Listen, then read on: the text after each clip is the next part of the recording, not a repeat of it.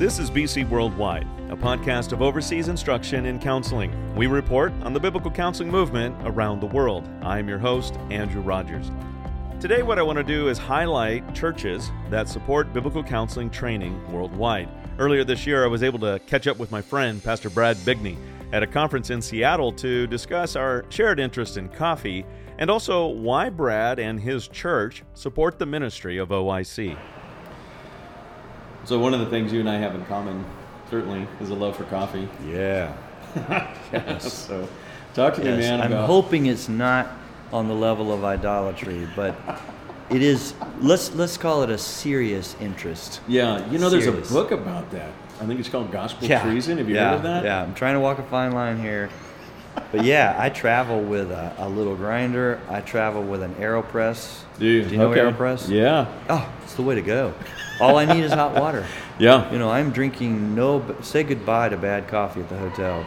You know, I take the little sad machine that's in my room that has those little packets and just yeah. ignore the packets. Yeah. And I've got my beans right now. I've got some Ethiopian Sean tea that I bought in in California, and then I've got some kind of Honduras there's a there's a co- company called Spyhouse Coffee in Minneapolis, and I oh, order okay. I order beans five pounds at a time from them. Yeah, and oh, they've got good stuff. Yeah, awesome. I like. What What about you? I'm the lighter end, so I like a fruity, citrusy fruit okay. finish. I don't want it to taste like dirt. I don't like Sumatra and some of those other okay. things. Yeah, I'm going to be over a little more in that end. Okay. Dark roast. Yeah. It bold, bites yeah. back a little bit. Yeah. Yeah. Yeah, it's going to bite me when I sip it. It's going to bite me when it goes. I mean, down. I want to taste it. Yeah. So when it tells me this should taste a little bit like blah blah blah blah. Yeah, yeah. If I use an Aeropress, it does. Yeah, you get all those it flavors does. out. When you use a typical coffee maker, it just tastes like nothing. Yeah. And That's awesome. But my journey went from sad coffee maker to French press, because when I was new to coffee, I only started drinking coffee when I was 50. Okay. So I'm only eight years into this, but I am really. I had I had to make up for time. You sound like a guy getting into golf. Yeah. Yeah, I started kids are always golfing when like, I was Dad, 50. whatever you do, you just do it over the top. Like, well, yeah, why not? And uh, but this woman at church who roasts, her and her husband have Okay. a ro- roast on the side for extra money, and she's like, I said, oh, I love air, uh, French press. I was talking to her church, like, mm-hmm, and so do I. But you can't do that every day. And I'm like, you can't. And she's like, oh, you'll find out. And I mean, in like three weeks, I started burping up fire. You know, it's just very acidic. A Yeah. French press is. And so I'm like, oh, there's what she was talking about. Okay. So I found that the AeroPress gives me just as much flavor as a French press, but mm-hmm. I don't have the acidic burping up fire, Especially when you're traveling. which I was happy to get rid of. Uh, the burping up fire thing. that sure, was that's that's not the enjoyable that was fun for a day. That's right. it was a nice. handy if I'm, you know, in The Hobbit, Lord of the Rings, something. But It's a nice phenomena, but yeah, we don't need that every on a regular That's good. basis, nah. Well, um, on a more serious note, we're talking a little bit about biblical counseling, and especially biblical counseling in the church. Yeah. And you you planted the church, uh, Grace Fellowship, there in uh, Kentucky, and you started that in 1996, right? Yep. So Okay. I, I went there in view of a call, October 95, moved there December 95, but first technical day on the job, January 1, 1996. And this was 35 adults that had already met for 18 months. Mm. They just didn't have a pastor. And so it was just sweet because I was at this point where I'd grown up in the church and I'd already been on staff of a good Bible teaching church for 10 years. And that's long enough to start to say, not in a wrong way, but in a solidifying, what do I think? I would do things a little differently. Yeah. And that's why I chose to plant. And I, th- I and the main one of the main things was I had a, a group of four things I was looking for that I that I won't talk about all of them, but one of them was biblical counseling, and I don't mean just biblical counseling on the side as this appendage. To, yeah, let's do that. Let's have mm-hmm. one counselor that counsels troubled people. I meant, what if biblical counseling was right? I, I, the picture I like is it's the hub, and every other ministry is a spoke. So children's ministry, women's ministry, men's ministry, everything, student ministry, and preaching has this same tone and DNA of the Bible changes lives. Mm-hmm. How would you make the Bible practical? Don't just circle verbs and don't just ex- exegete the passage. How would you apply it to life? And the goal is not just information, transformation. Mm-hmm. And that was my mindset when I showed up. So that affected, obviously, that drove everything that you did from the very beginning. Yeah. And you never wavered from that. Nope. And the other thing that I'd learned, you know, if you if you're part of the church any length of time, you'll see this in a hurry. I recognized there's not enough people doing the most important things. Hmm. And so I said to myself, enough of this. You're great at it and you're going to kill yourself do it doing it, but no one else knows how to do this. I thought I'm going to be an equipper. I'm going to be an equipper. I'm going to be an equipper and that's easy to say and hard to do because good luck on finding someone who wants to be equipped because everybody's so busy but I would beat the bushes. You know, for eight years we had no building, so this is my house. Hello, Grace Fellowship. Yeah. That's the phone in the basement. I'm counseling in the basement, but I would get a deacon to come sit in with me. I'd get an elder to come sit in with me. I'd get a volunteer for. I was the only one on staff, but we had volunteers working with the youth. I'd get them to come sit in with me, and I don't mean one session. I mean I'm starting a new case. Come sit in and watch what I'm doing because I want to show you how to do it and I just kept plugging away. And then when I learned uh, through a flyer in the mail that, you know, there I am, Northern Kentucky, Cincinnati, that, oh, there's this place in Lafayette, Indiana that's three hours north of me and does a week long conference, I started taking people. I took three people the first year, then I did eight, then I did 15, 25, 30, 35, 50. fi- You know, as the church grew, I just took bigger and bigger and bigger groups. Mm-hmm. And it just, they would go home so excited and it just and then since i was the lead guy i'd preach it i would what i ca- it wasn't like there was a whole you must do biblical counseling sermon. I call it dripping it. And i actually think that's more effective. You just keep dripping it. Where you see it in the text it's not the whole sermon but you drip it. And see you pointed out like look this is why you should know how to help a real person with a real problem using your bible. And it it's not perfect but i'm 25 years in now.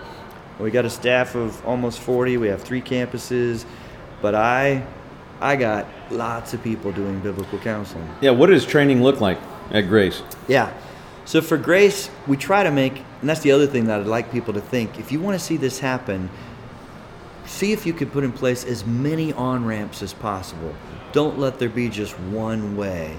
And so regularly we'll offer a class. We're going to go through the exams, the, the ACBC exams. And some people just treat it and that's fine. Ah, I like theology. Let, uh, but some people grab hold of it and they move forward.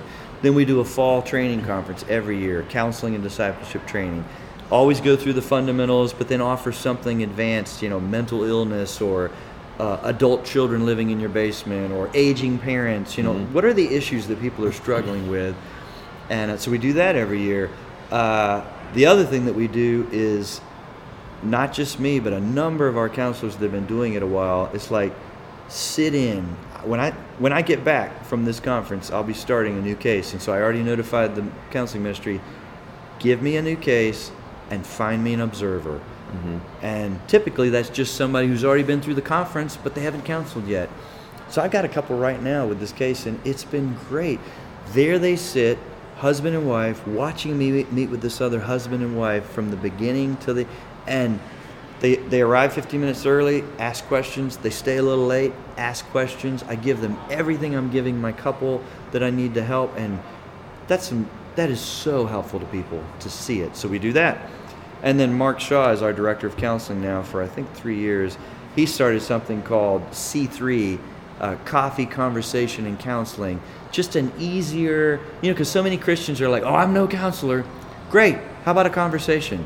Ah, we're, we're sneaky.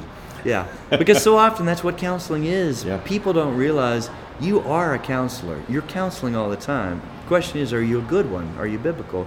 He had a tremendous response to just come to the church cafe upstairs. It's a really cool, fun area with lots of nice groups of chairs and tables.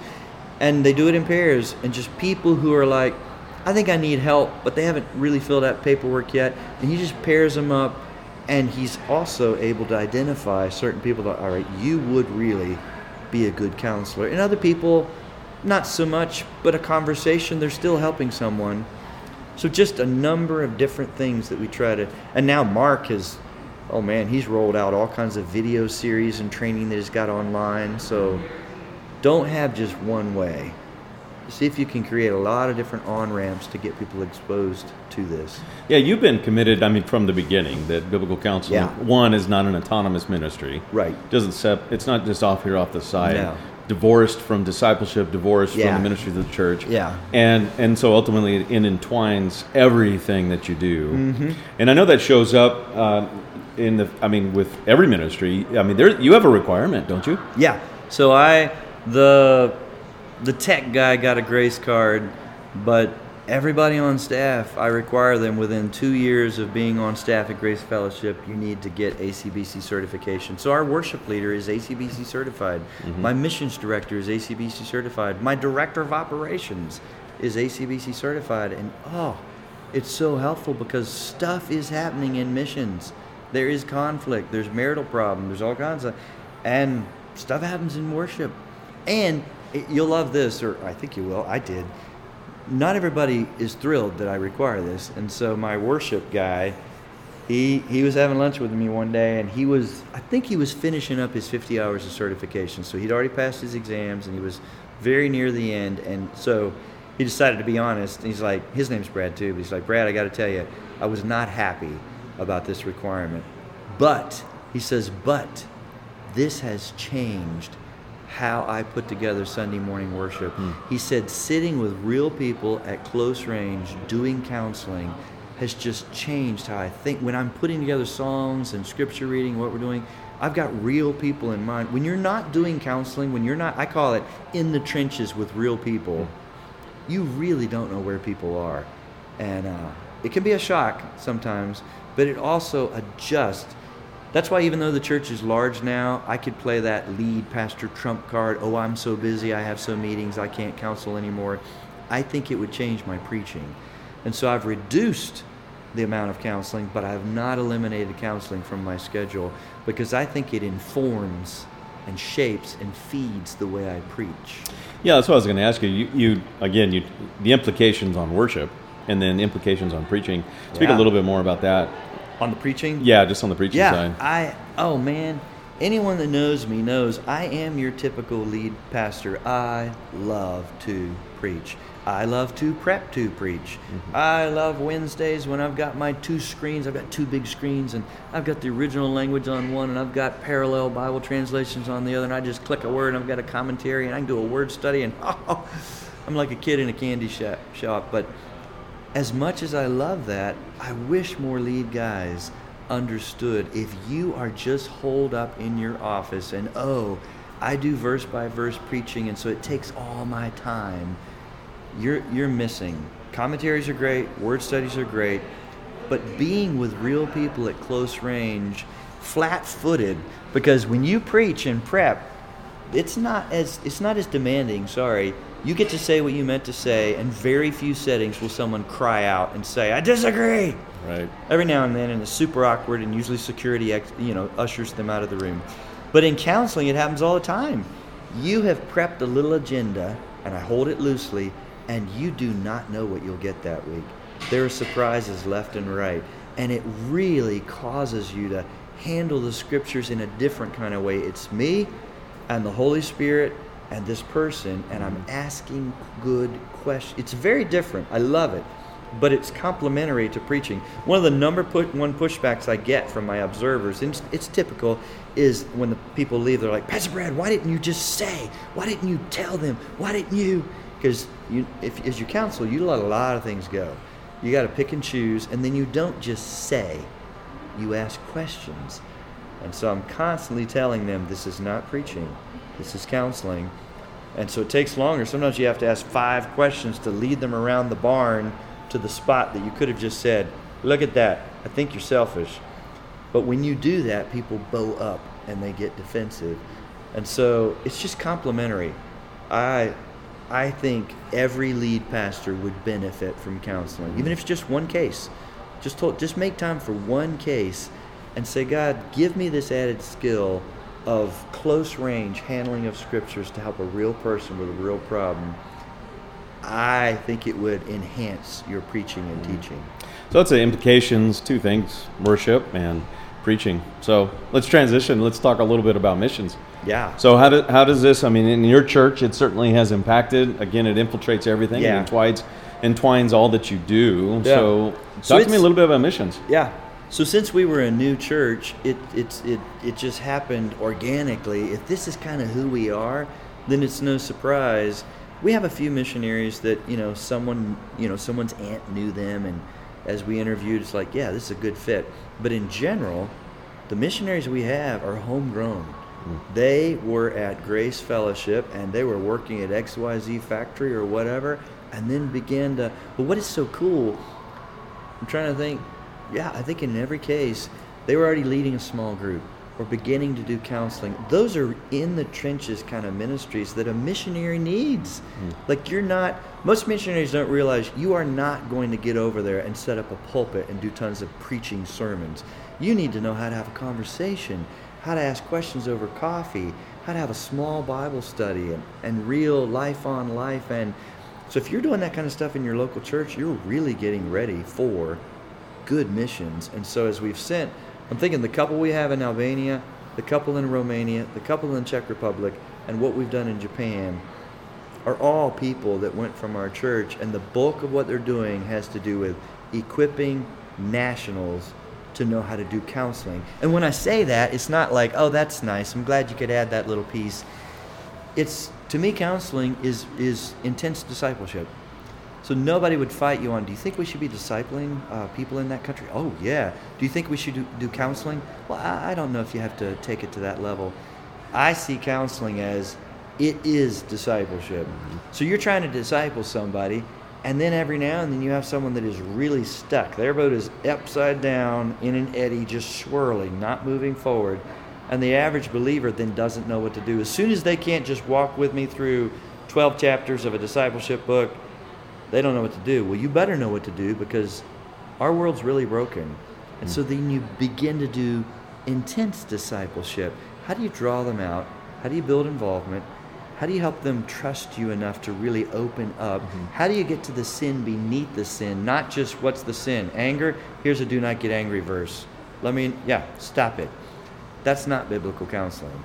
So anyone listening, if you think that's what we're talking about, no. How do you how do you discern and ask questions to get below the surface? What is feeding that anger? What are they wanting? What are they believing? What are they prizing? What are they treasuring? And it's the essence of just good, healthy relationships. And we've seen it bear tremendous fruit. I mean, we certainly have a couple that spent 30 years now translating the Bible into the Tommy language. Very needed. Mm-hmm. We've got a few other things going on, but the bulk of our missions is biblical counseling, intense discipleship, helping nationals. Because this is the, believe it or not, I hope this doesn't crush some of our listeners. They are exhausted by our puppet teams and our dance teams and our, you know, as we come over, it's more work for them to host you and think of all these things for you to do out in the public square. And it doesn't bear that much fruit. They could do it better. But if you could come and say, hey, we would love to help you know how to train your elders and deacons and godly men and women, how to help a real people person with a real problem, they would say, oh my goodness, please, could you do that? Please help us. Yeah, and I like part of what you said in the sense that when you're sending out the missionaries, your church and, and the way you approach ministry and the fact that the counseling's not autonomous, it entwines everything that you're Yeah. doing. The normal church life, normal church ministry is preparing people Yeah. to be missionaries Yeah. in other parts of the world. So Yeah. there wasn't like, here's the missionary track. Right. Or here's the separate class That's you need right. to do, or a one week boot camp on how to be a missionary. No, it's part and parcel. It's a natural outflow Right. of what we believe church is. So the heart and soul of what they would need, the skills, are already happening. That I hope all of our people they're using it in their neighborhoods, on the job site. Granted, they would they would still greatly benefit from what mission boards do with you know helping you acclimate to a different culture and what mm-hmm. are the cultural mm-hmm. things you need to be aware of, and there's certainly a place for all that. But the very heart and soul of what is the heart you should have already learned that in a good local church that believes in Bible teaching and intense discipleship. Mm-hmm. You just relocate from American neighborhood backyard job site to I live in Indonesia or I live but what are the cultural things I need to be aware of. And you guys, I've also seen the natural outflow. You uh, recognize that hey, this training is really important. Yeah. This equipping is really important. Uh, living this out in your church is really important. so we want to be a part. The natural outflow of what we're doing Yeah. is we want to export this Yeah. um, because we know there's a lot of junk that gets exported often.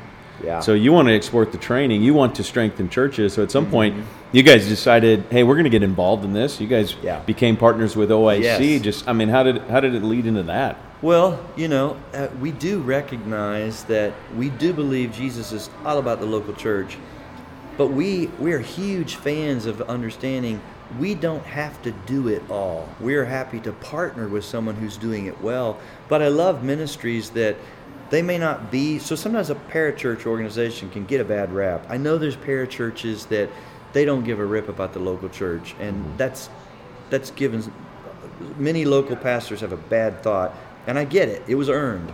But every parachurch isn't like that. That there are parachurch ministries that were birthed out of the recognition that the local church does matter, but cannot be great at everything because the pastor is just so busy doing the basic stuff.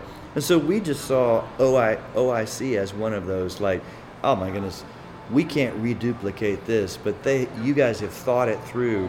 What I mean, not just like mom and pop doopy doopy doop kind of training. This is academically rigorous, sound, accredited. It would take us a lot to to have put together what you guys did, but you weren't trying to think about all the things we have to think about as a local church. You just took this one piece, and so that's what we try to do.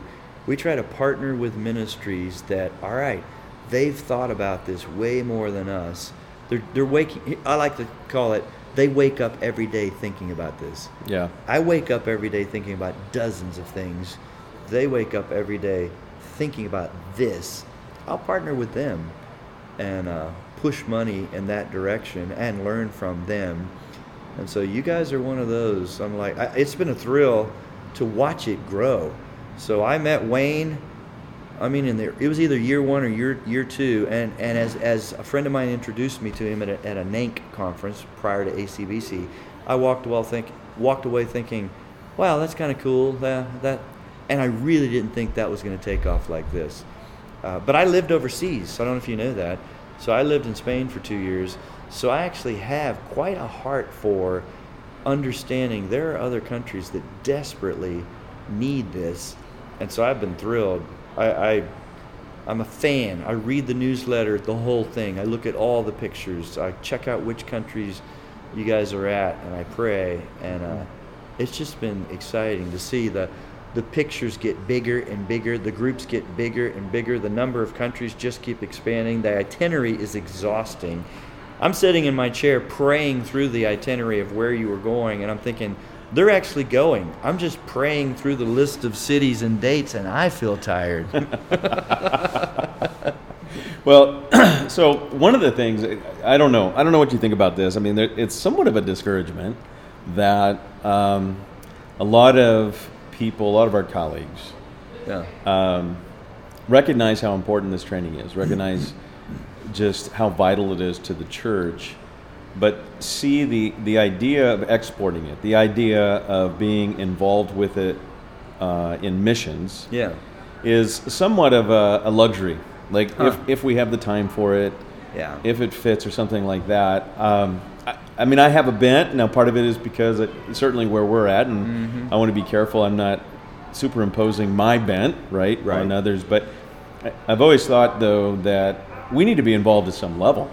Yeah. And it, and if we have the privilege, you know, I, I recognized early on in my pastoral career that I had this wonderful privilege of being in a church that believed in the sufficiency of Scripture and lived that out in everyday life. Mm-hmm. Yeah. And I had the privilege of access to training Yeah. and being equipped and being just not necessarily an expert on the issues, but at, at least Mm-hmm. competent yeah. that when those issues, I was faced with those issues, I didn't run away. Yeah.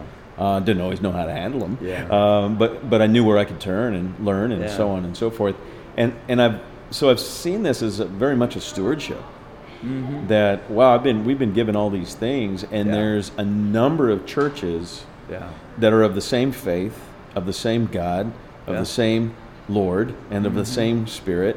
They are our family in the Lord.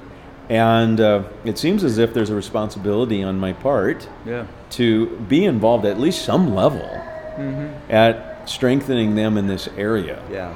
Um, Well, I can't help but think I don't know for sure, Andrew, but I suspect if you poked that I'm sitting here, and as soon as I became aware of you guys, I was like, well, yeah, but it's because we were already that church doing it in America. I think, unless you know otherwise, the data, what you're bumping up against, if a church is not already thinking this way here, hmm. if they think counseling is okay, but it's optional, it's not essential, they're certainly going to look at OIC and say, well, yeah, I mean, church planting, Bible translation, and if we ever have some extra money to throw, yeah, this whole biblical counseling thing overseas would be cool. I think that might be what you're bumping up against. Yeah. A church like Grace Fellowship is not going to think that way because we've seen. I mean, I, it's like people will say to me, Brad, what did you do to grow? What was your outreach? What was it? We didn't do, you know, the alternative fall festival, throw the beanbag in the whale's mouth instead of doing Halloween and all that. We didn't give away a Chrysler or a color TV. You know what I mean? We just did biblical counseling. And guess what? People were equipped.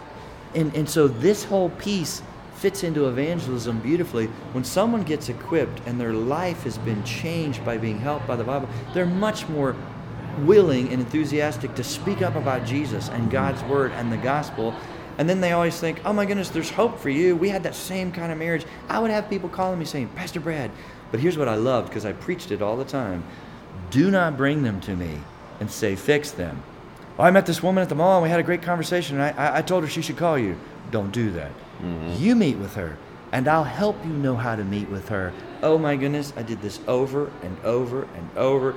Someone would say, My hairdresser's husband just committed adultery and she's so open to, uh, and, she, and, and they knew. So, will you meet with her if I come? I'm like, I will, Peggy. And so Peggy sat there and watched me meet with her hairdresser, and she came to faith in Christ. And we just do this over and over. And it ties in evangelism and biblical counseling, helping real people with real problems. Because some of the criticism with our world, from our world, is justified. They say, You guys preach a big God on Sunday and sing these big God songs, but Monday through Saturday with real problems, you really don't have answers. I would not think of you as the place to go get help. But when word gets out, that local church knows how to address the messy, real stuff. Uh, credibility goes up, and lost people actually come asking for help. And when they get saved, they actually know a bunch of other lost people that are that are broken, and this thing just takes off. Yeah. So, in closing, uh, thinking through, uh, how would you encourage, as we think about some of our colleagues, some of, you know pastors and teachers that are here in the states that do believe it, that are are even are equipping their people and so on and so forth. I mean, how would you encourage them to expand to to export what they're doing Yeah. to countries and uh, that Yeah. are not the United States? I would just I would just push them. Sometimes it may be it, we can all be guilty of it. I just hadn't had a new thought.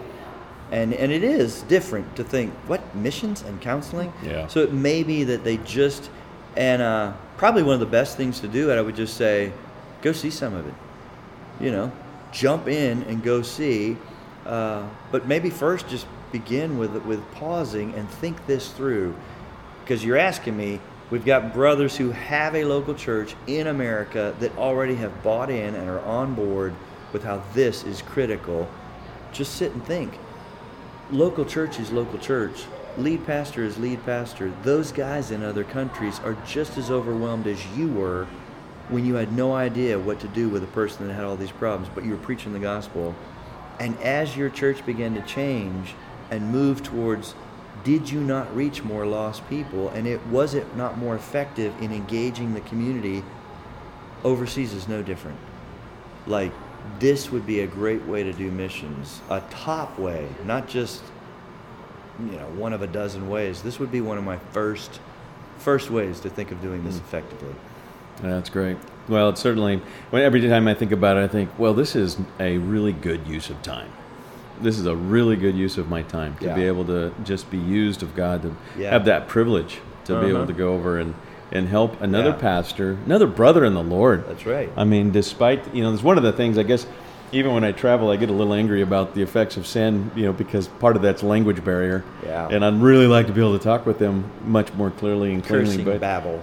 that's right. That's right. And uh, and that makes me look forward long for heaven. Yeah. But you know, it's it's amazing, even despite the language barrier, the intimacy that Yeah. exists because of the bond of the Spirit, and and then being able to just be brothers in arms, Yeah. uh, and to be able to come alongside them and help them strengthen their Yeah. church.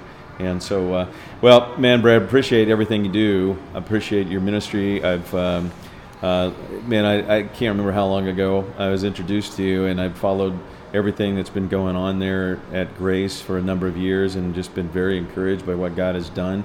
Appreciate your leadership, um, and certainly appreciate again just the fact that you recognize missions and biblical counseling as being Yeah. very important, and not just uh, something. I think what you said earlier about even just counseling as an appendage. Yeah. But it's not an appendage. I mean, Yeah. it, it should just really be a part of who we are, and uh, and let's as churches let's step up and help others and be a part of that. And Yeah. so I'm just I'm grateful for you guys, grateful for the partnership, and grateful for your Good. friendship. So thanks for the time. Thank you, Andrew. Keep up the good work. This is BC Worldwide, a podcast of overseas instruction and counseling. You can learn more about the biblical counseling movement around the world at bcworldwide.org. If you'd like to know more about the ministry of OIC, go to our website, discoveroic.org. You can also follow us on Twitter, Instagram, and Facebook. If you'd like to receive regular updates on God's grace through biblical counseling, please sign up to be an OIC insider by clicking the Pray button on our website. Lastly, will you consider giving giving to the efforts of OIC to train biblical counseling trainers around the world? If so, you can give electronically through our website by clicking the Give button. Well, I'll share with you more about God's grace next time at BC Worldwide.